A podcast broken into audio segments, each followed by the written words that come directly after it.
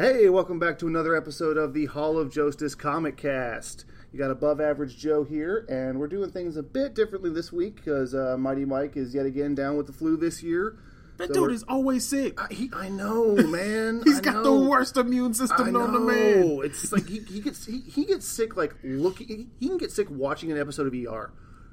Oh shit! Then don't let him watch House. Oh God.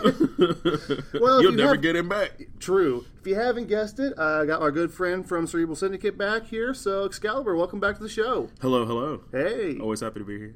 Hey, I'm just happy that you're on our show for once. Yeah, I mean, cross cross pods are a thing. Hey, right. So uh, we're dedicating this this special episode to a, a bit of a ongoing cultural item within the comic book fandom, and well, pretty much well anything to be quite honest. But I want I want to dedicate this episode to kind of the idea of toxic fandom and just within the comic book culture.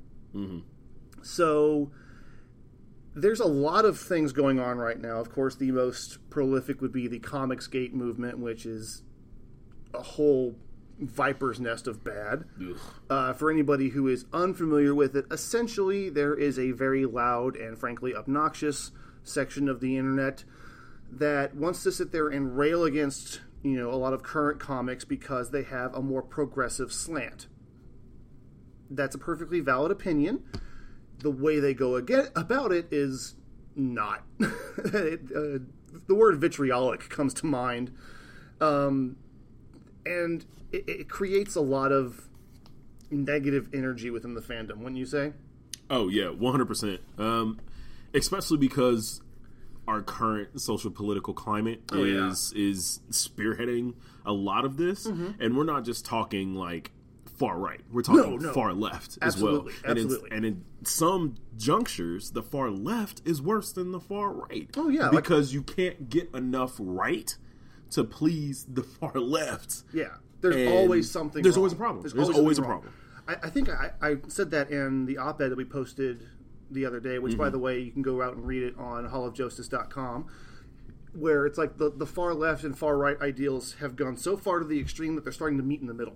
Yes. Yeah. So which is weird, right? It's- it's so weird. It's a weird convergence of Yes. like-minded ideas, but people saying different things. yeah, and to your point, it is messing with the culture in a way that it's not diminishing the culture, but it's causing an outrageous imbalance in the culture. it's causing a lot of internal strife. Yeah. So for people that are fans of comics that may not be that are part of different social groups, so Mm-hmm. LGBTQ, or um, you know, if you're a minority, or if you're um, if you are part of the right or part of the left, um, it is in any fashion, Mm-hmm. um, then it is literally you are literally at a point now to where there it's almost like the comics gate thing is putting it in a perspective to where you have to choose sides. Exactly. Yes, you're being. It's like there's a gun being held against your head Yeah. every Wednesday. Yeah, yeah, Yeah. of course. And here's the thing. So people want to talk about, you know, well, I, I don't want politics in comics. I just want good stories. That's that's that's a prototypical chant for people in the comics gate movement. And again, Right. I can understand the sentiment. It's the execution where we start seeing this problem. Mm-hmm. The issue is comics have always been an inherently political medium. Right. That's just that's that's part It's- of yeah, the it's always been that way. Now, the issue here is we start seeing a lot of modern comics that have subverted the expectation where they, instead of being, you know, we're, we're going to address a political situation, we're going to push a political agenda Mm-hmm. and sideline story, and that's where there, there's a lot of honest issues in, Right. in, in the storytelling. A lot of the the vitriol that's being thrown around is. I refer to them as the grumpy old fan Yeah. that want the things they've always wanted. They don't want anything to change, and any disturbance to that rhythm is heresy. So prime example when Falcon became Captain America for that run. yeah. That and honestly, I think that run is what started snowballing a lot of it. It started with, with Jane Foster, and then it, it hit overdrive Mm-hmm. Yeah, with Sam as with Cap. Sam. Yeah. So Sam being Cap flipped so many switches, and we're not talking like people were just like, yeah, this might be okay. People didn't even give it give it a chance to breathe. Oh yeah, it was it was it was blacklisted almost from the second that it it happened in Remender's run. Yeah. the small like the eight issues that he did. Mm-hmm. And that's the thing is Remender's run was was fantastic. I loved it. And when Nick Spencer took over, this was also part two of the problem. Yeah. When Spencer took over the book, because at the time he was doing another Captain America tie-in before he started doing Nazi Cap. Um, he the story fell flat. So you had somebody that had no real experience Yeah, writing a minority character, trying to appeal to a minority fan base, while on top of trying to pose social issues, and it just it, was just bottomed out. ineffective. It Very bottomed out. Like Uh, I quit reading the run, and I was like, I can't do this. I think I left like six issues in. Yeah. like it, I just I couldn't. Yeah. the first two issues were like. I think he like he, he blew his entire his, his wad on the first He two did. issues. because he was trying to beat Remender. Yeah, it's like, oh, you're gonna have Sam. You're gonna have Sam come into conflict with Cap, and there's a generational aspect here. There's not. We're trying to play to a culture, and it worked for the first two issues, Yeah. and then once everyone got pissed, it just denigrated into this just shit show. Right. And I'm thinking back to when we saw one of our, our first big minority pushes in, in Marvel Comics. We, we saw kind of the ground tremors and potential for this issue when Kamala Khan was introduced. Yes, There was a lot, a lot of there was a lot of a backlash. lot of lot of backlash, a lot of negative sentiment, a lot of 9/11 callbacks. it was weird. it was weird. it was weird, and it was petty, and it was and it, and that was at a time when the when the fandom was pretty calm. Yeah, absolutely. The beautiful thing about it though is that Kamala's character Oh. has she she pulled a Miles Mm. is, is is is what I call it because kind of the same thing when when Miles became Spider Man. Parker died so abruptly in that ultimatum run that people were just like, What the hell? Ugh. Yeah, and then all of a sudden, you know, a year later, we have this new kid, and people are like, "What the fuck are we gonna do?" Yeah. But I think the difference is that Bendis prepped people Mm-hmm. into saying, "Hey, Parker is not gonna be around forever. There will be a death." And you will know who it is. Yeah. And even after reading it, we're like, yeah, whatever, just fine. And we read it and we go to the last page. It's like, what? Like, Yeah. you And- already knew it was coming. And even then, he remedied it with with Spider-Man by having the 616 mainstay Peter Parker look Miles in the eye and say, Yeah. "You can do this." yeah.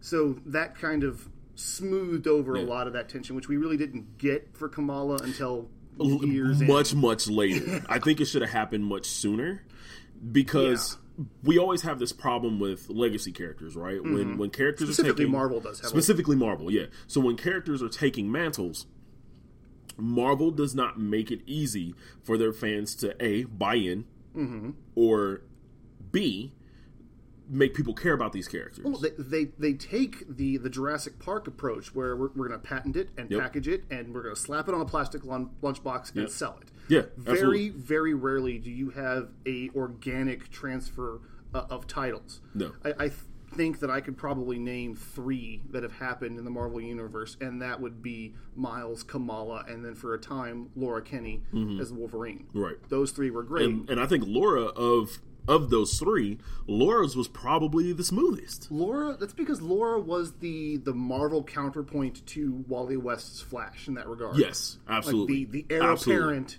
So when it happened, and everybody already anybody. knew exactly. Like everybody already knew. We knew it wasn't going to be Daken. Yeah. we knew. Oh, shit. Yeah, his crazy ass. We've known that since Dark Avengers. Yeah, we knew it wasn't going to be Daken.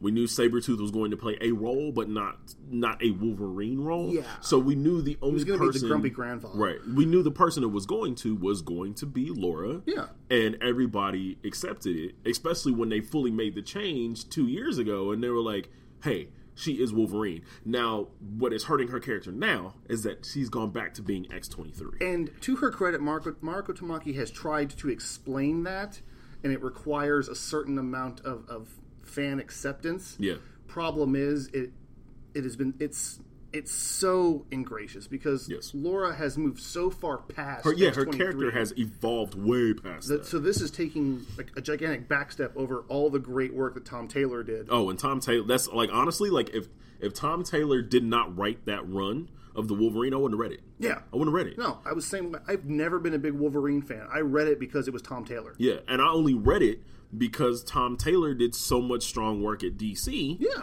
mean his Injustice run was Yeah. amazing. Oh god, his Injustice run was, am- and when he quit Injustice or when he left Injustice, I was like, I'm not reading this shit anymore. Yeah, and then he came back. And then, yeah, then he came back because they were like, "Well, we kind of needed you." We like, leaned into this too hard. Yeah, rope it back in, please. Yeah. So I- I want to talk for a second about politics and comics because when I say that it's been a inherently political medium, Mm-hmm. people don't really quite get what I'm going for. Politics has always been an underlying element in the especially when it comes to superhero comics because you're creating these tentpole characters who are supposed to stand for ideals. Correct. Wonder Woman, very political from the onset. Superman, political from the onset. Captain America, you know, created by two Jews, and on, in issue number one, he's Yep. seen punching Hitler at a time when America is being incredibly, incredibly na- nationalist. Mm-hmm. Yeah, that's a call to action. I would also say that the counterpoint to that is, you know, Secret Empire, because if you need a 10 issue Captain America event to tell you that Nazis are bad, you should probably go back to eighth grade. I'll save the rant for an actual episode on that book. Yep. But the issue here is when we have books that are fundamentally more agenda than story, and that mm-hmm. that's an honest complaint. I I can see that. Oh no, and we've talked several times, you know, about how especially when we talk in terms of comic book events now, Yes, right? Because yes. everybody has to have an event or multiple events a year. They they to your point, they sacrifice the need for storytelling to be situational. Yes. So, like for instance, Civil War Two, prime example. We didn't need Civil War Two. No, we, we didn't need didn't. it. No. But Marvel was like, "Hey, Bendis, write us a story because we have to tie it into Civil War." And you had a needless death of a fan character. I'm still upset that they killed Rhodey like that. Like Rhodey didn't oh, deserve to go out No, like that- a fucking that- dog. Are you kidding? That pissed out of everything out of everything that happened in Civil War Two. That's the one that pissed me off most. Yeah. So and and and, And that's me, outside Banner taking an arrow to the head. Exactly. so for me, being you know a, a minority reader, I'm like, so again, here we are making the black character or minority character the scapegoat for Yeah. an issue. and especially when they're trying to there, there's a big push to tie things to, to the MCU when you're taking the only established minority character in the MCU Mm-hmm. and you're fragging him Yep. off screen Yep. and flashing back to it and Oh yeah, then- that was disrespectful as hell. yeah and At least they could have killed the brother in a, in a right panel. yeah Come on. and then you've got the two principal characters basically dick measuring over who loved him most and who has the right to be most upset about it yeah, it was dumb. Yeah, the whole thing. Well, I mean, you, you introduced Civil War two. That agenda buried Riri Williams as a character. Yeah, and Barry It- Miles it too. Buried Miles too. But and those two are still trying to recover. Yes. Uh, and here we are, what a year and a half into Riri's tenure as a character. Yep. And we're And so- really just now getting a solid approach to it. Which I by hate. the way, but Eve L. Ewing's Iron, uh, Ironheart run, I fell in love with it halfway through the first issue. I knew he would do a good job right off the bat. Yeah, she's- she's great. Here's what I hate about Riri because, and not about her, but but about how about her approach and her development. Yeah. So we got an amazingly underrated wave of legacy characters by Marvel. Absolutely. New Nova, I love New Nova. Oh, Sam's We- great. Sam is so good. New Nova, we got Riri, we got Miles, we got Kamala, we got Viv. who I freaking love, Yeah. by the way. I have Um, loved Viv since like the second she showed up. Um, we got uh, Cho as the Hulk, who I love Oh, yeah. being the Hulk uh, because his dynamic was so different, and he like his, I kind of like his big sister a little more. yeah, his yeah, his great. sister's great. It's like so Adventures of Babysitting with Hulk. yeah, so we got this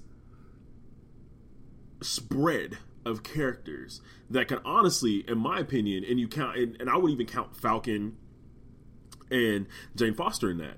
We got this spread of characters that could have honestly leveled Marvel Yeah, for a very long time. Yeah. But what they decided to do is because they wrote themselves into a box with these characters, with their, you know, social justice issue or whatever the fuck you want to call it with Yeah. Civil War Two, and their missteps with the legacy characters and this is where you know us talking about you know being far right or far left or whatever comes into play because people bitched so much Oh about these aren't my characters, blah blah blah blah blah. there these was aren't the characters I grew so up with, blah blah blah. Not my not my Captain America. Yeah. So much so that it became a meta narrative, and that actually translated into, Into the, book. comic, and it was ugly. God awful. um, that they let the crowd speak so loud, and we're talking a, a, a minority Yeah. of the comic crowd speak so loud that they backpedaled not two steps, an entire fucking year. Yeah. At, at minimum, well, it, it, it really snowballed when their director of, of you know when when their VP of market sales, David Gallagher, came out and Oh said that dumbass. that literally said that diversity is killing comics. Diversity is the reason he's not selling. Mm-hmm. Yep. First of all, if you go back and look at the numbers, and believe me, I have, I've actually crunched the numbers on have. this. the books that were getting canceled the most by Marvel at the time featured straight white dudes. yeah, I mean, Star Lord had three different books that got canceled. And that was the thing too, is that he's you know he says something like that, and it's like, oh, let's not count your oversaturation of characters, You're You're fighting yourself in terms of market share. yeah, you're cannibalizing yourself in market share. You are being beaten by a company who has always been your primary rival that finally says, hey, we need to turn our shit around. We need to tell consistent stories let's that have a about continuum. That. Let's talk about the the dynamic, uh, the approach that Rebirth Rebirth took versus what Marvel has done, where Marvel stepped fully back and Rebirth kind of did a composite view. So here's why I will give DC its its just due. I will give them their day on anything Rebirth and beyond. Yeah. 52. I actually liked a lot of 52. I liked select titles in 52. yeah, there was a lot of 52. I was like, this is good. Like There was a lot. There was a lot of creative Yeah, issues there was a early lot of on. creative like issues. Static, yeah, static. Yeah, static. Um, you know, uh, cyborg. Uh, you know, Green Lanterns was a mess. Um, After after Johnson. after yeah, after Johns left, um, even Flash kind of had a rocky start. Like Yeah. really, and you know, Superman even had a rocky start. Like it was just not Yeah. a good book.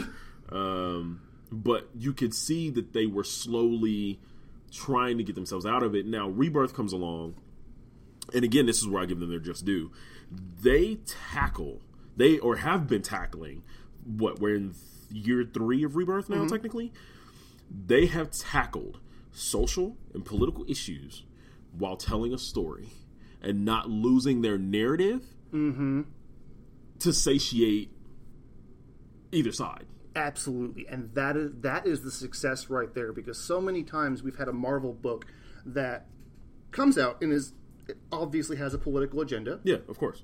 but still manages to tell a story. The main example I would use there is Champions. Yep. It was they took on very serious issues, very very politically relevant issues. Yes. I mean the first arc alone deals with human trafficking. Yes. Big issue. Still tells a story. It doesn't yeah. preach at you, and, that was why it succeeded. Told it from a perspective that is so new wave Yes. that people and I and I think that's why that book did so well Mm-hmm. before they decided to flatline it because it was outpacing all of their Avengers books, which they had way too many of. which they had way too many of. Because I think at the time when Champions launched, it was four Avengers titles. you had Avengers, Uncanny Avengers. You had uh, was it Secret of yeah, Yeah. at least three. There was at least three, at least. Yeah, Aven- U.S. Avengers Yep. and Aven- uh, the one with AIM. So yeah, Yeah. it- three or between three and five. Yeah. So it was outpacing all of your Avengers books. And it was doing so telling stories, relevant stories with relevant issues across multiple creators. We're not just talking one. No. We're talking multiple creators took this book and said, "Hey, we're just going to build. We're just we're going to keep building." And that's how it should be. That was their formula on top of that was their formula to win. On top of the their big 3, which was uh, Miles, Kamala, and Sam. That was their big 3 yeah. and that big three honestly could have carried them better probably than marvel was in like the 90s I could. I honestly could have seen those big three, ten years down the road, being the three lead Avengers. Yeah absolutely I could have absolutely seen that. because these these and and we've bounced this idea ourselves oh, Yeah. back and forth when miles showed up in 616 there should have been no more parker or at the very least, you take. You should have either put Miles more front and center and Yep. and stepped back on Parker Yep. and focused on something like spectacular or doing mm-hmm. something else, or even if you made Miles a spectacular, Yeah. whatever you wanted to do. But it should have been a, a, a Batman and Nightwing kind of relationship Yeah. between the two of them. You know, master and apprentice kind Yeah, of thing. that's where it should have gone. Absolutely. especially at the stage that Parker was at in his life already. Yeah. because he was like, "Oh, I'm super scientist mogul Parker." Yeah. he should have literally just been the money, quote unquote, for Miles. He shouldn't have been doing anything else. Yeah. he should have been in a primary mentor role. Which, awkwardly enough, they put him in that role in 2099.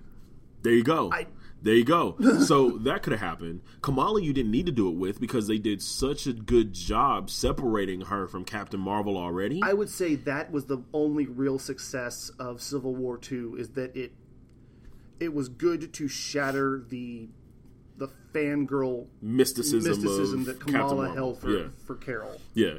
Um, and then also Sam, he was he was the only Nova. Yeah. There was nobody else. Yeah. So You've got an entire cosmic realm that you can explore with him, yeah. and they don't. yeah.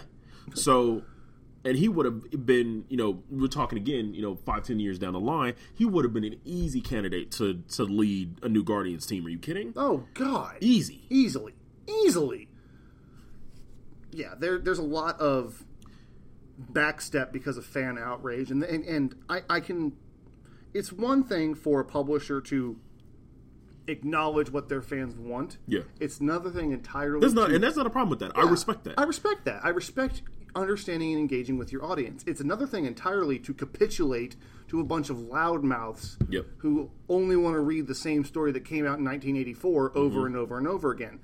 I've had my angry fan moments. We've all had them. I, oh, I nerd rage on the daily. uh, What yeah, well, it- I, I nerd rage in my sleep. It happens. Here's the thing, though. There's a there's the the ability to walk away, and when I say walk away, I don't mean drop the book and, and distance yourself, but right. sometimes you just have to let things ride out for a story arc and then pick it back You up. You do. Yeah.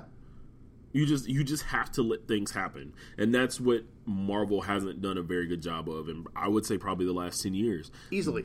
They let so much of the political climate interrupt what is what should be happening, Yeah. And you would think they'd be a little more bipartisan because their because their parent company is Disney. Yeah. You would think, You right? would think. Here's the thing, though. Marvel likes to chase the audience. Yes. They like to chase the audience. They like they like to chase popular culture while influencing popular culture and how that particularly works. I haven't figured it out yet, but I'm I- not, I I'm haven't either. really con- I'm not really convinced it actually works. Oh no, um, it, no, it, no, it is not. But what they, what they do is they they look for whatever's trending. Basically, I'm pretty sure there's an entire like office building of Marvel employees that just search for nerd rage on Twitter and go, "We should write about this." Yep. So they they just keep cranking out the same thing over and over again, and it's start it's it, it's And that's what's frustrating. it's losing its relevance, and it's turning into that scene from Roger Rabbit where he's like, "Look, ping, look, ping." Well, and you know, if we want to talk about you know uh, governmental tie-ins, Marvel hasn't had their separation of church and state moment, Yes, which they need. they no, they desperately Badly. need it. They yeah. Whereas, I, and, and honestly, to a point, I don't know how DC did it, and maybe it's because the creators that they put front and forward were like, "Hey, we just want to tell stories." I, I think you saw a big moment come in in Superman when he renounced his American citizenship. Mm-hmm. That was kind of the bigger part. That that was the more political drive one there. Because But I- and because that's always been a big part of his character. Yeah, and I but I think it works more organically with what DC does because least DC leads character first. So that when you see the heroes acting like heroes, you don't have to sit there and go, "Get it? It's because they vote Democrat." Yeah, Uh, yeah. No, it's like no, they're doing what a hero should do, Yeah. so everything else just follows suit. correct. So when you try to turn these characters into campaign slogans, it inherently cheapens their acts of heroism. Yeah. It turns it into, you know, attack ads.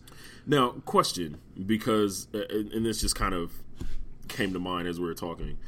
Do you think, in terms of like, let's say a Captain America who is that his identity is tied to being Captain America. Yeah, absolutely. Do you think that the best next step for Cap, outside of what is going on in his run right now, By the way, that run by Coates is amazing. Pick it up. Coates is just an amazing fucking writer. Like let's just did- let's just let's just fucking get it straight. Sidebar: That book is currently one. I would say it is the heir to what everything that Brubaker did. Two, it is the only legitimate sequel to Secret Empire because it's dealing with the after effects. Yep. Go read it. Do you were it. saying Do you think that if Cap took more of a secret agent Steve Rogers role, we would see a shift in how Marvel does things? Because the, honestly, for hmm. me, that was when Steve Rogers was the best. When he was running the Secret Avengers, and he was like, and he was running it like the X Force.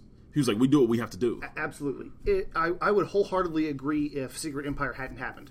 Yeah, If Secret Empire hadn't happened, you could easily make Steve Rogers the next Fury and have him. which he should have been. He should have. That been. should have been his career path. I totally agree. I think right now they're in too deep to do that. They, Yeah. they have a lot of damage control to do a year's worth of damage at, control. at minimum. um, but no, I, I would totally agree. I, I've always felt that Cap was at his best when he was bucking the system. Mm-hmm. Yeah, like I was saying, uh, Cap is at his best when he's bucking the system. I think even Thor says as much after Siege. So I, I think it would have worked really well to, to have him in that Fury 2.0 kind of role. I think so, especially when you when you think about the cast of Avengers that we've gotten after the fact. Yeah. Cap's role should have definitely, and I- I'm not saying that Fury couldn't still be there because Fury s- still I could think be I there. think you need Fury in that spook kind of role. right, he has to be. He has to be the all-knowing eye. Yeah. pun intended. Yeah. but uh, but uh, but no, like that that relationship could have evolved and turned into something totally different. Yeah. But again, for whatever reason, after the phenomenal Secret Avengers run ended, we got normal Cap back, Yeah, which which is fine. which is fine. I, I think we start seeing those things because from a, from a culture, comic book fans will only let things go so much, mm-hmm. which I understand as part of the culture. I totally get it. There are certain changes that I'm like, no, no, no, no, no, no, no, no, no, no, no. Peter Parker can't date anyone else. No, he's married to Mary Jane. No, no, no, no. But that being said, I feel like if there's a noteworthy narrative, the audience will follow as long as you lean into it. The problem is, a lot of times we start leaning into the wrong narrative. And I when, I, when I say that, I, I go back to the comment I've made several times where it's more agenda than story. right. Case in point, it was a great run, but look at everything that happened to that Mockingbird title Yeah. after the Ask Me About My Feminist Agenda cover. That title, and I read the entire run. Yeah. Amazing, Amazing run. amazing.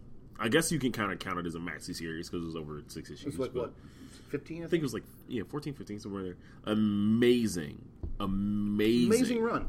And here's the thing: I didn't have a problem with that cover. No. But look at the vitriol but that was look, but yeah, hurled but at that look title. at the fucking tidal wave of unapologetic, oh, just just abject jaded rage. rage. that got thrown at it, and it's like, guys, what's your issue? Is Is it because she's not a straight white man? Like, is that the issue? Yeah. It's I. Because apparently that can't be the issue. I don't know what the, that can be the issue. Because Black Panther wouldn't have sold as many fucking copies as it did Right. through Coates' entire run. It His was first run. It was consistently in what the top five selling Marvel books Every week. Yeah. every week for an entire year. Mm-hmm. And maybe that's because the MCU helped that out. Um, a large portion No, is because I- the MCU I- helped that out. Yeah. There's but a certain if amount of factor in that in. but if Coates was writing specifically just writing a Black Panther title without the backing of the Marvel Cinematic Universe, people wouldn't give it a shit. No, not hardcore Black Panther fans would have. But yeah, hardcore average- Black Panther fans. average the audience average, member- yeah, no, not at all. No, not at all. Especially because you put, and there was a lot of great minority titles last year. A lot. Well, look at what we talked about before: Black Panther and the Crew. That book. Yeah. That book that they hyped for one issue and then buried in the release Yeah, calendar. buried it. You know, even um, the the split off title that they did for Black Panther, where it was like the um, oh god, I the forgot. World of Wakanda. World of Wakanda. There you Yeah, go. that's see, that's the one I started reading first. yeah, World of Wakanda got buried. yeah, Um, you know, but you know, again, issue being if Coates went to Stanford or went to any of his artists during their run and said, "Hey, we're going to do the blackest cover available. We're going to you want you want Black Panther. We're leaning in both ways. You're getting Black Panther with a Black Panther centric cover.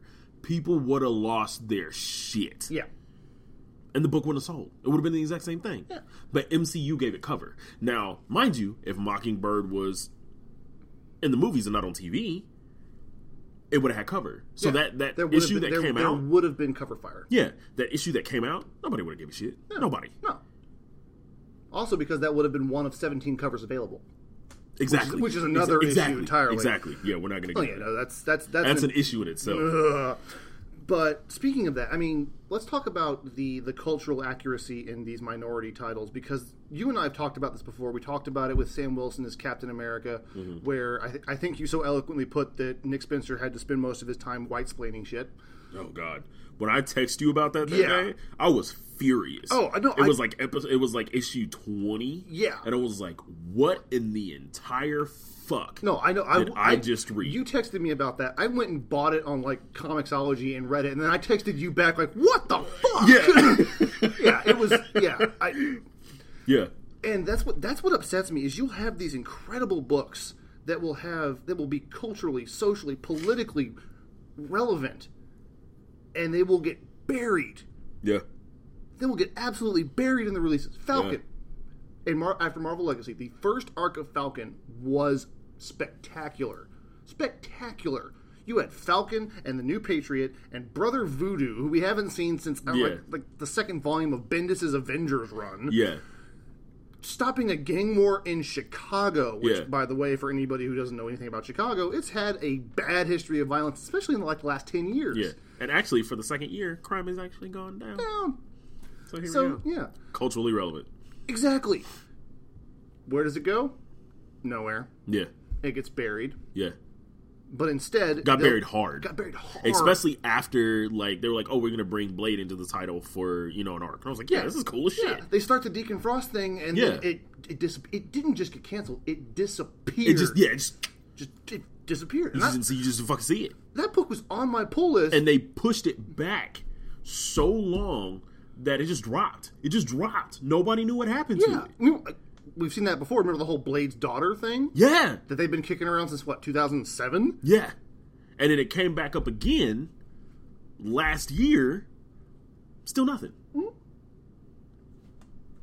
yeah so I, I, I this is what frustrates me is there's so much potential in these socio-political narr- political narratives without burying the lead Yeah, and i think there's a couple of books right now um, miles morales spider-man saladin Ahmed's first issue yes, perfect perfect perfect perfect it sets up an important issue it deals with a, com- a community that for my money has actually been underrepresented in miles' story because a mm-hmm. lot of miles' fan base and even story forgets that he's biracial they do. that, he, that they he's, do. that he's latino as well and that's one thing that I think they brought out really well, like in, in with the Spider Verse, Yes. like when they did Into Yes. the Spider Verse. Yeah. they leaned into the fact that he's got these two separate heritages that he has to pay homage to. Yes. but they don't do it in a way where they're like, "Oh, he's black and Latino." Like Yeah. they don't. They don't. Yeah. Just, they, they, don't. they don't go they don't go huh, huh. Yeah. yeah it, it's not a rose tico moment where it's like look huh, yeah, Yeah. Which See, I'll- we have a minority main character. Like, yeah, they don't yeah, do that. It's not that. And that that first issue nailed it. Nailed it. He understood it. It we we we called that out, but not in a you know look at me kind of way. But that this is a core part of who Miles is as an individual. Right. We're going to tell a story that focuses on that aspect of him. But remember, that is not all that he is. Which, by the way, I also love that he's that Saladin Ahmed is now taking over the Kamala Khan Miss Marvel book. Yep. One because I, he's a great writer, and I think, I think he's going to be able to just nail the narrative in both of these books. But two, I've been shipping Miles and, and Kamala in my head for years, so Same. yeah, I, Same. we've had that conversation. Miles and Spider Gwen? Nah, bro. Nah, That just that, Miles and Kamala. That's that's like borderline incestuous to me, man. like, a little I, I, bit. yeah, I see Spider Gwen and, and Miles, and I'm like, no, no, no, you're like his aunt. Like that's just wrong. yes. Yeah. this is like the bad section of Pornhub. No, no, no, no, no, no. How did I get here? Ah! Yeah, it's mm, it just makes it makes me very uncomfortable. Yeah, no, yeah, one, yeah, one hundred percent, Yeah. one hundred percent. Um, and he has been probably one of Marvel's bright spots Yeah. in their whole. In their legacy initiative, I think he's one Yeah. of the three major successes. Well, and it's weird, right? Because nobody read fucking Black Bolt. Nobody. Except for the two of us. Yeah, us and then like maybe a couple of Mike. other hundred Mike thousand read it. people. Yeah, Black Bolt for a guy that doesn't fucking talk was an amazing, It was so amazing good. title, So good. and that was a maxi too. Was it Yeah. what, twelve issues? I think 13. I Yeah. Think, I think it went just one over, maybe. Yeah, I could pull open the lockbox and find it, but I don't want to. yeah, it takes too much time. Yeah. um, but yeah, so he is one of the he is one of the few writers that I've seen in recent years at Marvel that is able to take issues and write them into books and not make the issue overcrowd Yeah. what we're actually here I, for. I think, and that's that's the one criticism I would give Wade, Wade's run on Champions. I think there were moments where he pushed the envelope a hair too Way too far, much. Yeah, and it and it, it, it buried the lead. I would agree. But I understand that's that's his that's his style. He's passionate. I get that, And he's always done that. He did, he did it with he did it with Flash. He did it with Daredevil. way back. Yeah. yeah. So I, as a Wade reader, I am mentally prepared for that. So I know I know to expect Yeah, it. Yeah, s- it's- yeah, straight up. Yeah. Um, but I want to talk for a second again, going back to kind of the vitriol side of things. Yeah, I'm going to drag it down.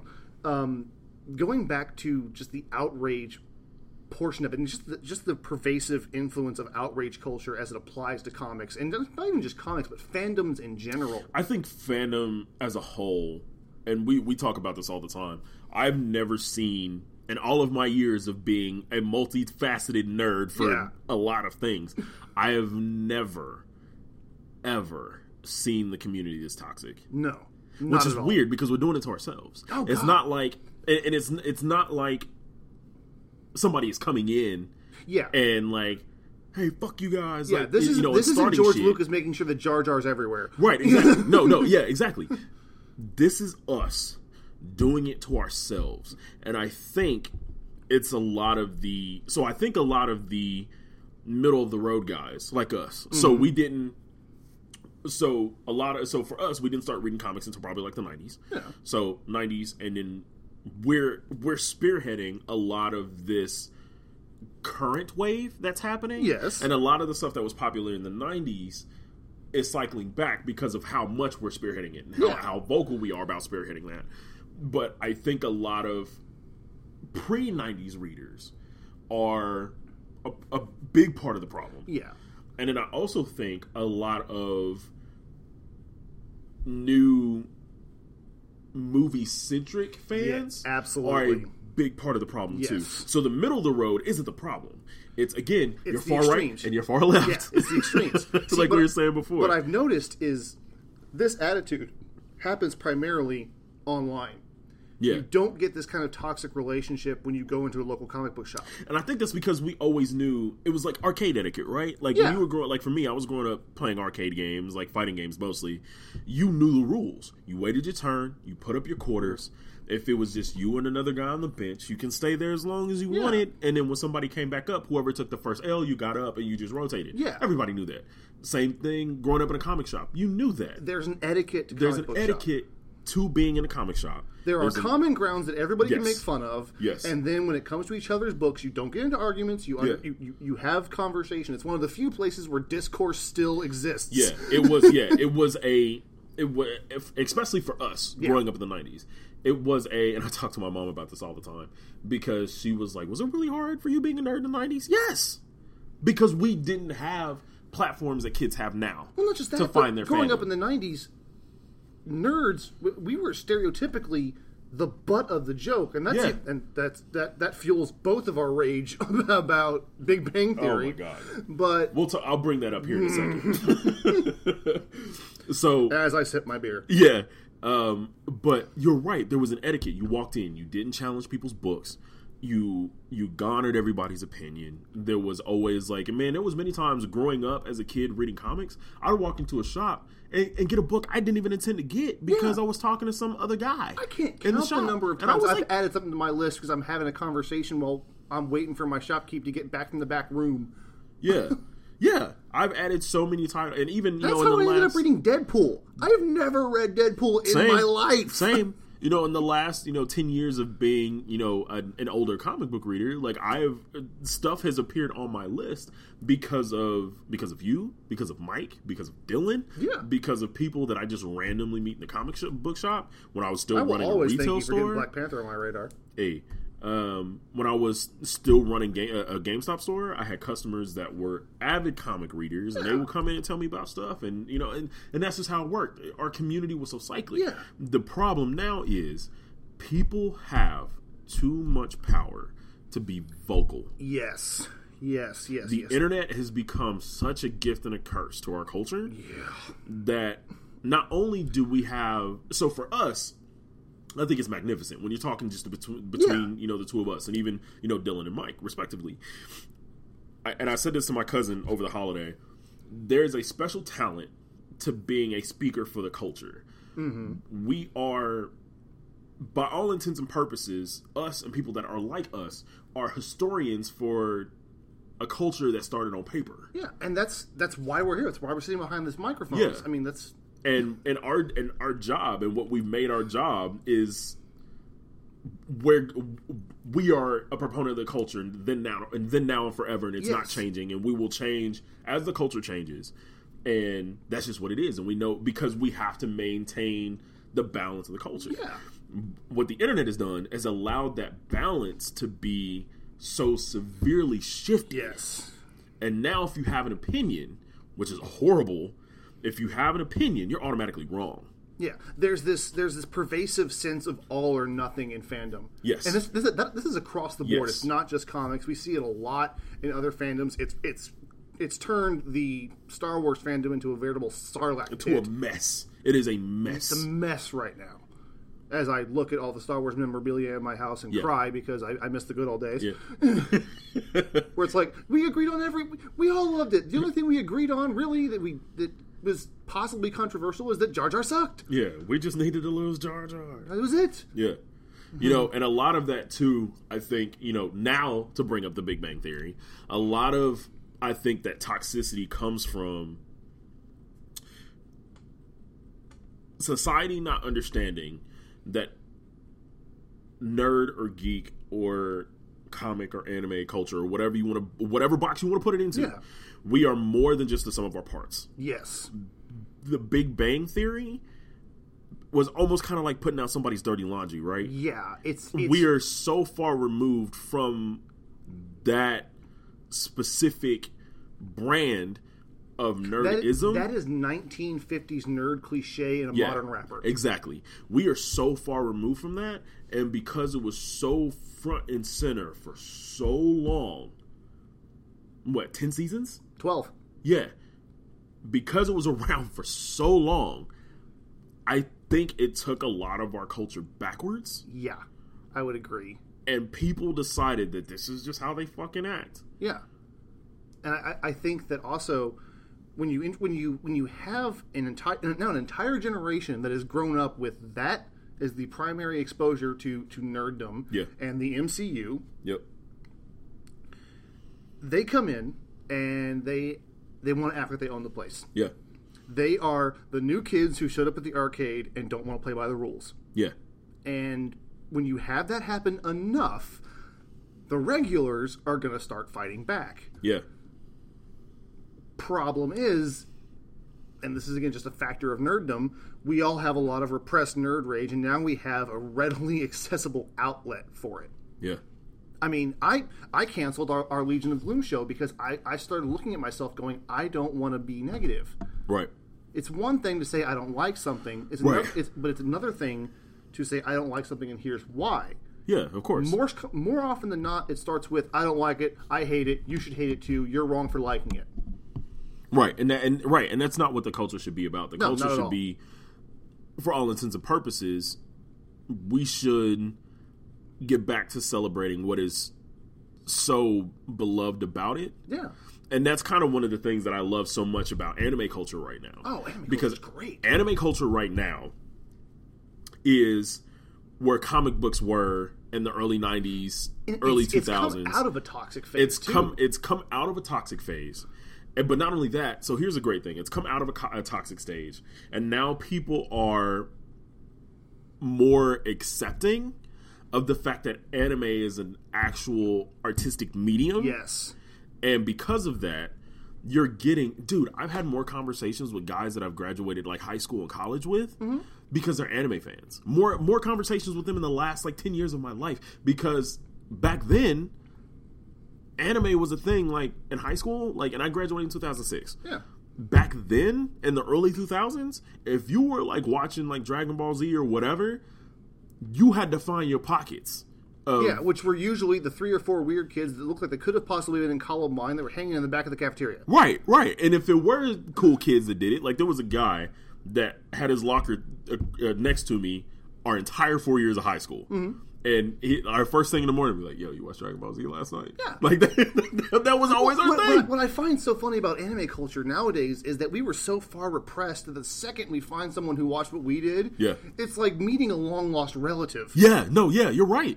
Like my brother-in-law and I have a great relationship. Like we didn't have a much of a relationship to begin with, and Right. then after Dragon Ball Evolution came out, Yeah. we both randomly made the same comment about it at a family get-together. We looked at each other and were like, And you "Will did the fight in the Spider-Man picture? yeah. yeah, point- to the point where now my wife is starting to watch Dragon Ball Z. We had a family get together where Just we to watch watch like the ha- first half of the first season, just to celebrate, just to celebrate it. And I, I want that energy back throughout fandom. Yeah, and I think that's and, and that's the thing that I think I've been you know so energized with lately is is and, and not only because I, I work so closely in the anime space now. Yeah. Um, you know, Hell, you're my source for it. yeah. Um, eh, there's so much positive energy and there's so much hype and there's so much like I've never seen crowds go so ape shit over Dragon Ball. And it's You- been around those forever. Pictures, those pictures from the premiere, and Yeah. like, yeah, this side of ten years ago, that never, Never, never would have never. happened. They had their New York Comic Con panel in Madison Square Garden. A panel, Yeah. for fucking Dragon Ball at Madison Square Garden. Never would have happened. Their panel at SDCC was at Hall H. Which I've been to that that convention center. Unfortunately, I was only there for a work conference and not the actual fun one. Yeah, It's a big ass hall. Hall H is if you were putting shit in Hall H, that is the hall. It's damn near a hangar. That yeah, that is the hall. It has the most space.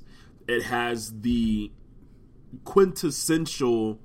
It's just it's just where you go. That's where when oh, Marvel Hall, was Hall H is is always the tent pole yeah presentation yeah of every, every and, and don't tell me you don't do the same thing when they announce stuff for SDCC. you, you look know. and see who's in Hall H. You know I do. yeah, you look and see who was in, in Hall H because you're like one of us texts the other and says, Yeah. Did you see, You see who's in Hall H?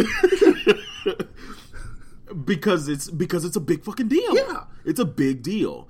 And the fact that anime is at a point to where the community is now finding its identity and not just like finding its identity because we're a bunch of lost like fucking ducklets or some shit. Yeah. Like no, where eh, anime culture has found its identity within nerddom, and we're discovering that a lot of our likes in anime are also our likes in in comic books and animation, Yeah, there's, gaming, there's so many yeah. so many parallels Yes, that allow for easy integration to an aspect of fandom that you haven't experienced before. yeah. Now, mind you, there still are some bad eggs Yeah. in the anime culture, and there's always there's, there's always there's eggs. always going to be that section of an ACON Yeah. that makes you feel like you have to take a shower. yeah, meh. Yeah. Um, but for the most part, it is probably not only, and it's crazy, man, because I'm a part of like different like anime little like Facebook groups and stuff like Yeah. that. It is some of the most supportive, like down to earth, like super friendly groups that I've ever been a part of, like in a, in a social media space. Yeah. that isn't just completely toxic. I I am a part of so many comic book groups that are so toxic. dude, I've had to drop out. a I gotta drop out. And it, it hurts me because one of the guys who runs one of the comic book shop, one of the comic book groups that I'm in, is fighting so hard to be positive. He's trying to get people engaged. It's and, hard. And, and a dedicated group are engaged, but there's just so much toxicity in the air, in the ether of that part of the fandom, that it makes you want to step back. Yeah. I stopped reading books for about a solid month. I just let them pile up because I just I did not want to deal with the vitriol. Yeah, no, I agree. Yeah, I've I have I have dropped titles because of it. Yeah. Which is weird for me to say because I just don't drop titles. I No, just I- don't. I don't drop come off my list. Yeah, I just don't I don't drop titles unless I'm like, okay, yeah, I just I Yeah. like you know, I'm reading too much or like you know, this was okay, like I'm not gonna finish it, like Yeah. or if the title gets canceled. That's really the only three Yeah. reasons that I drop a book. When I started dropping books because the community was getting bad, Oh, I remember when you going through a bad, big Marvel purge. You were just dropping books left and right. Oh, dude, like yeah, I like, and that's the thing is that I I grew up a Marvel kid, yeah. and I love Spider Man. Like you can ask anybody, like you can ask my mom. Like You and I have had have gone four rounds with Yeah. Spider Man. Like I have, and it's actually how our friendship started. this is true. um, we'll tell the secret origin a little yeah, later. we'll t- yeah we'll tell that part later.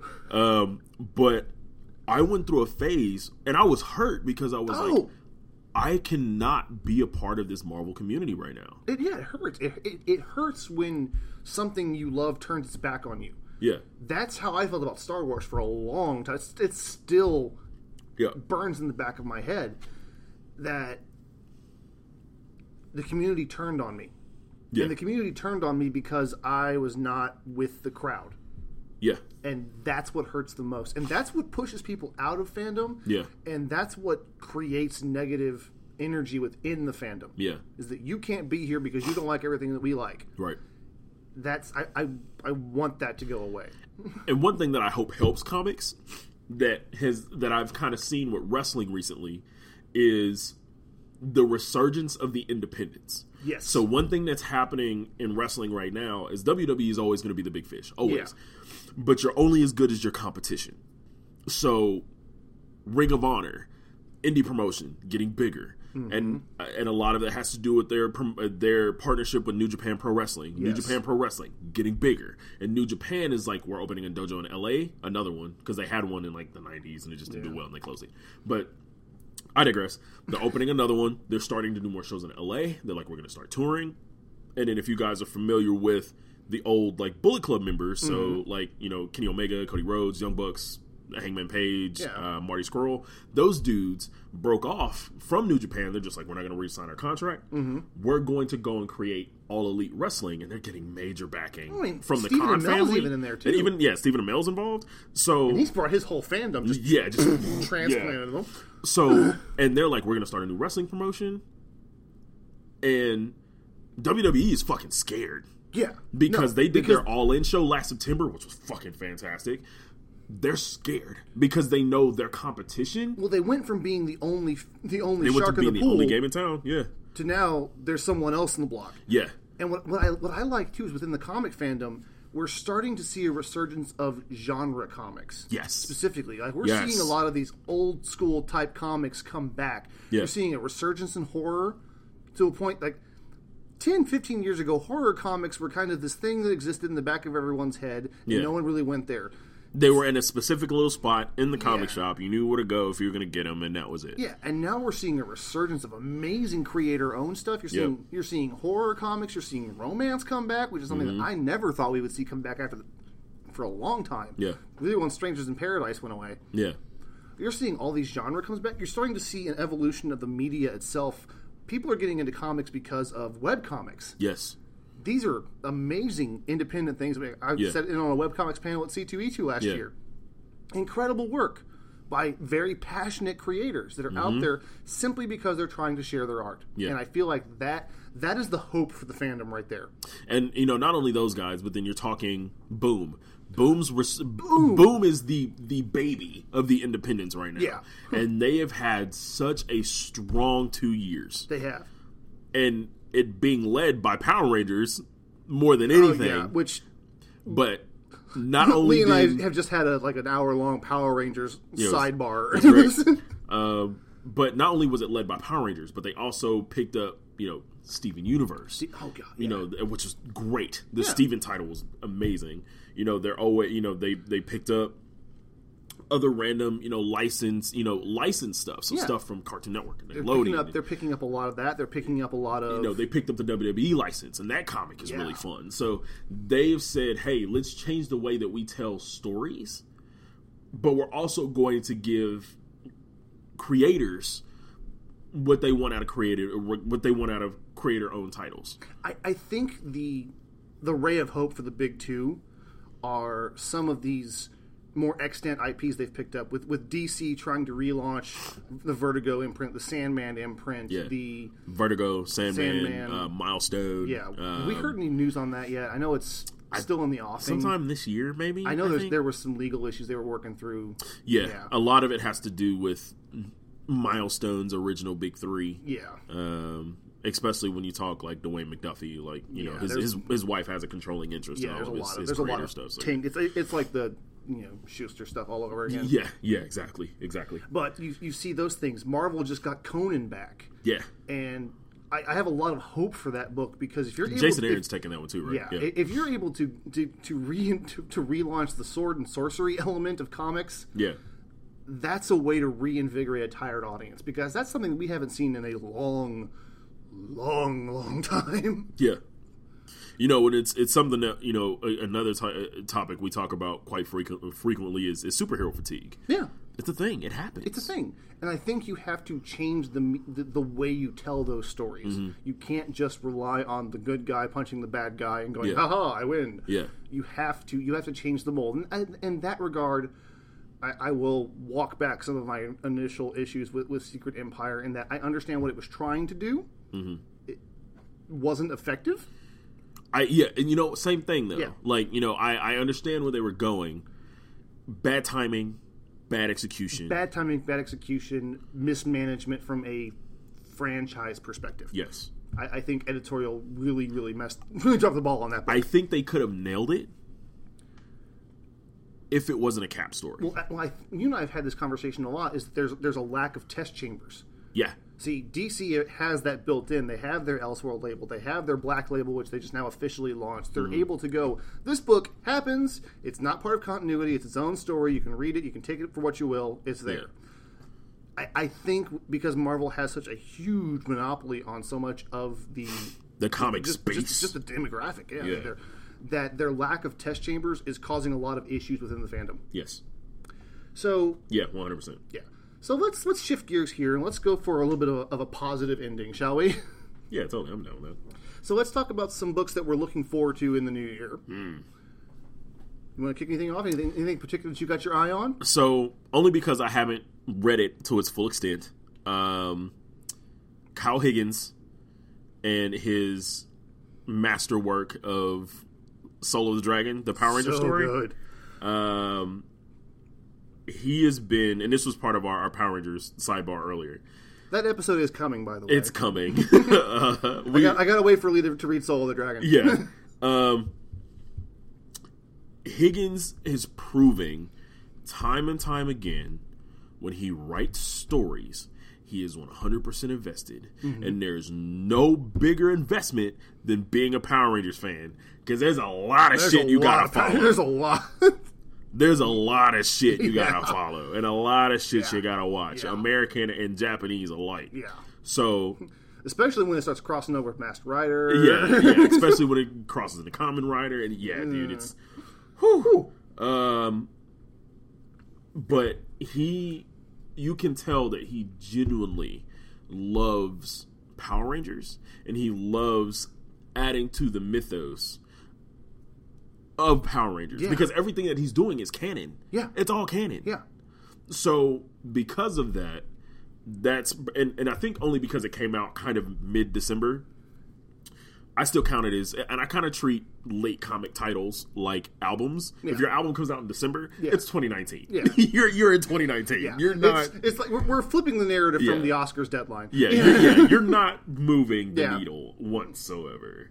Um, but yeah, like I think that's you know I, I think for anybody that's a fan of Power Rangers or has read Shattered Grid and um, you miss Higgins style. Not, not saying if there's anything wrong with the current Mighty No, Morphin no, run. it's it's just as good. current run is it's just a fun run because Yeah. it's a different team. Yeah. Um, eh, but if you love the way that Shattered Grid was written, holy shit, you'll have just just the bits and pieces of, of Solo Dragon that I've read. Yeah. you will have so much fun. Yeah, you're gonna have a blast. I'll put it this way: I have never been a big Tommy Oliver fan, and this book is literally about him and his legacy, and I loved it. Mm-hmm. Yeah. so I mean, that's coming I from mean, someone his who's you know his kid, his marriage, like they tie up all the loose ends between when he's a, he was a ranger, when he wasn't a ranger. Like they you explain him being you could doctor. take the last like, scene of that the most recent crossover where he and Kat jump into the portal and it's bye bye, Yeah. and pick Soul of the Dragon up and go, okay, this is what happens. Yeah, Like it's just the next adventure. It, that's it's what I really did. good. I would what I totally did. agree. Um, anything else? um, I'm excited for the the Miles title. Yeah. again because it's 2019 title it counts as Yeah, yeah, title. yeah. I haven't picked it up yet, um, but I'm I'm super super duper excited about that one. Um, Three Jokers, Oh yeah, I Holy forgot. shit. I know Jason Fabok's coming back for that. he is. I'm excited. Oh, man. and I- that is going to be a black label, a DC black label that will be canon, Yeah, and I am yeah, they're publishing another black label because it's going to get Yeah, fucked up. I am super excited Yeah. about that because we've been waiting to get answers about the three Jokers for like three years. yeah, So super excited. Um, also, um, what are they calling him? Batman Grimm, um, the weird Punisher Batman oh, that yeah, showed up, yeah, the Elseworlds yeah. Batman. Yeah, love me some of that shit. I'm I, I haven't picked up. I haven't picked up Batman Who Laughs yet. So I'm excited. Yeah. because he's getting a solo in March. Yeah. yeah. So I am super excited. Yeah. Um, because I'm all about like expanding the Bat verse. I just I, I love all the old the just good. old first Batmans. Like Um, I'm excited for X Men coming back in its original state. Holy fucking Christ! Um, yeah, yeah. Ed Brisson, um, who we have both expressed a massive, massive amount of love. I loved for. his his Iron Fist. it was Um, so good. Brisson will be taking that, and I think he will do very good. I think his Cable run was good too. Yeah. very underrated. Oh, absolutely. well, Brisson himself is just underrated. Yeah, he's in, another guy. that's been a Marvel superstar that they're just like, here, go, You know, he exists, whatever, uh, yeah. Um, so that, um, and then eventually when the milestone stuff comes up this year, because I know they're going to launch with Static. Um, oh yeah, like so the second that drops. I'm, the second that drops, I'm, I'm all over. um, and then uh, which, Young by Justice, the way, I gotta say that that static comic you got is gorgeous. man, um, and uh, Young Justice, like, just, Oh, yeah. yeah, um, that's that's probably like my last big one that I'm like really excited, especially because we haven't seen a lot of the solicits past March yet. Yeah, the, the first Yeah. three solicits have the only thing they've really hinted towards is that we're going to explain how Connor comes back, and Yeah. everyone's like, "Where's Connor?" Yeah, everybody's been asking where's Connor since Wally got back. Yeah. So they were like, no, no, no, mm-hmm. let us tell Wally's story first. we'll give you Connor. You might have to wait a little bit. Guys, we've been around seventy five years. We got a lot of characters. Yeah, we got a lot of shit we gotta go through. Yeah. No, I, a lot of those are in mine as well. I, I published on, on our website, so if you can swing- by hallofjoestice.com, you see the full list uh, of the top 10 titles I'm looking forward to in the new year. But just to kind of a highlight, um, Riri Williams' Ironheart. Yeah. I'm loving this book. Only Yeah. one issue so far. Yep. And we finally have a good grasp of her as a character, of his Mm-hmm. a definitive voice, a definitive tone. I am excited to see where that book goes. Same. Yeah. Same. Uh, again, share your sentiments with X Men. I'm so glad to have it back where it belongs. like oh boy, it's been a rough couple of X Men years. has been rough. anybody, who, anybody who's been with us uh, with us from the beginning and has heard our resurrection episodes knows that it's been a hell of a time being an X Men fan. it has been rough. Um, I'm looking forward to the Transformers relaunch. yes. That is, Yes, I'm I was just talking about that one. Yeah, it. it's, I'm, I'm curious because one, the the audience is ready for a return to Cybertron. I think so too, and I think, and and it's funny. I actually watched Transformers Prime um, before going to see Bumblebee. Let me go back and watch Um, that. And I was like, "Holy shit! This is the Transformers I want, one hundred percent all the time." And then I go see Bumblebee, and I was like, "Yes, one hundred percent all the time. Just cut the movie down by like forty minutes, and we're fine." Um, but Give, yeah, give, bring back intermissions. yeah, I think fandom is ready for Transformers to return to form I totally agree. because I and I, I think, think I think the fan base has been ready for quite some time. Oh, yeah, I, no, no, I, no, I think the layman is now yeah, I think now the overall is like okay, like this, um, but I think I think now more so than ever because I know Hasbro is kind of what it kind of changed the way they have stuff going on right now because they acquired doing Power a lot Rangers. of re, a lot of reorg. Yeah, they you know acquired Power Rangers. They're setting up different studios to take care of stuff. So AllSpark is actually their you know Transformers, Transformers division, yeah. div- division. So I know they want to relaunch and reorganize. This is the best time. Yeah. this is the best time. No, it's I mean, fertile we're, ground. we're we're going into and even without Bumblebee, we're going into a time where the Transformer stories for IDW will be becoming very convoluted and very big and very. so Yeah. it was it was very Just to read the end of their universe, it was Oh, four ooh. different titles yeah. and the miniseries Yeah. Unicron event. It was getting I bad. tried It to keep up. I'm like, I had to wait for the trade to come out. Yeah, I had to. I just, yeah, I just gave up. But yeah, no, I think it's time. Yeah, yeah, I would- it'll I be a would good agree. title for this year. Uh, another one I'm excited for is, and I, I I never thought this would be on my list, especially after the last couple of years. Mm-hmm, But Nick Spencer's run on Amazing Spider-Man. I'm I'm excited for that because it's been the appropriate level of fan service, and what I mean by that is he's acknowledging what the audience wants, but giving it to them in a way that is not just you know spoon feeding. Right. There's a lot of damage control that's being done. There's a lot of forward momentum that's. I'm with you. I know. Sorry, you guys can't see the look that he just shot me. I didn't know he, he was. It was possible to do a bitter beer face like that. Um, but there's a lot of damage control that's been done. There's a lot of corrective action that's been taken in the book. There is now we're doing kind of a bookend piece to Kraven's Last Hunt, which is unequivocally accepted as the the, the best Spider-Man story ever. Oh, 100 percent. Yeah, I just, And the fact that Far From Home is not Kraven's last hunt hurts my heart. But whatever. you know, I can wait. I I, can I, wait. I can wait. can wait. I don't don't shoot your water yet. I, mean, wait. it's- I can it's- wait. I, I can wait. Mm. But those are the ones that I'm, I'm really excited for. Again, if you go to the website, you'll see the full list and some of my, my thoughts on it. But with that, that's pretty much everything I've got for our episode on fandom. Unless you got one last salvo you want to shoot out the door, Always. Uh, always. Um, give me an opportunity to rant. yeah. I honestly, please, because we're we're at a point to where anything you say on the internet really hurts people. Yeah, Um, there's been, you know, and, and society right now is just super complicated as it is. Mm-hmm. Um, we've lost a lot of great creators and fans over the last five years yeah, because of digital bullying. Like Yeah. it's it's a thing, dude. really is a like thing. it's it, it, because and, and especially like so for us, I think because we were raised in a different era, which is weird to say now. Oh, yeah. Makes Um, you feel old. Thank you. Yep. Um, we are kind of, I don't want to say bulletproof to it, but we're kind of like, we're just like, eh, you're just being a troll on the yeah, internet. yeah, Eh. yeah. We got we got to be able to experience both this form of bullying and you know almost cliche Bullying. yeah. bullying. So we're able to differentiate. Yeah, where a lot of the newer fans that are coming in, especially for us, and, Mm-hmm. I, and I think it's easier for us to accept new fans because we knew how hard it was for us Yeah. to be able to go into the comic shops and the arcades and try and become a part of the Yeah. group. And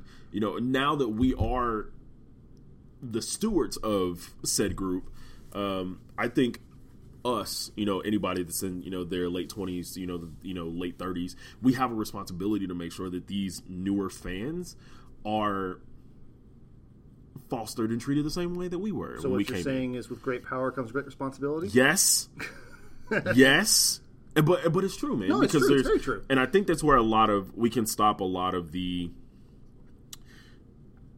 the bullying and the toxicity and stuff like that. And, and it- it's not going to happen overnight. No, it's going to be. It's gonna take a train. bigger It's collective. Take a lot of effort. Yeah, and it's going to take a lot of effort, but I promise the effort to be worth it, Absolutely, and the community as a whole will be better for it because totally agree. because I think we're we're we're at a shift in in nerddom now that I think if we don't do it now, it's too late. Yeah, th- we're at a precipice Yeah, when it comes to that, and I would totally agree and, and echo those sentiments. We need to embrace each other as fans and celebrate what we love and enjoy Yeah. instead of demonizing what we don't. yeah, and that's what's been happening is, is everybody's demonizing something, Yeah, and people go too far, yeah. and you know We've both done it. We've both been guilty of, of Yeah. overstepping. It's just it's a natural element right It's- now. yeah, and it it's happens. just And even me, like you were saying, you know, you, you canceled, you know, your Legion of Gloom because of it. Yeah. And you know, even me, like when I'm you know talking about anything that's in a fandom, I'm like, yo, let me let me watch what I say, like because you know whether it's yeah. in, in person or on the internet or whatever. Like sometimes I just don't even make comments on the internet. Yeah, I'm like, fuck that, mm, whatever. don't get involved, Don't, don't even care. involved. Yeah, don't even want that because I know the effects that words can have on people. Absolutely. And I think it's so much more important now to get that fact for new fans as you're bringing in people. So again, back to my anime reference. When anime people bring in anime new anime people in the clicks, we don't just be like, "Oh, you didn't watch such and such." Like, No, you didn't to read the this. manga. Here, check like, this, borrow this. Yeah, it, yeah. no, dude, we're like, okay, start here. This is where it is. Don't, you know, don't, I mean, it's a lot. Like, yeah, it'll be something Pace to take yourself. in. Pace yourself. Like, it's not, don't try and, like, catch up overnight. A lot of us have 20 plus years on you. Like, you're not, Yeah. You're, you're fine. You're okay. And I think that's kind of what we have to do for the rest of comic culture as well, too. You know, um, you know, even uh, to an extent, like, you know, video game culture, even though video game culture, I think, it's, a, it's a little more easily accessible. it's a little easily accessible, but the online can, toxic. yeah, but it's also just as toxic.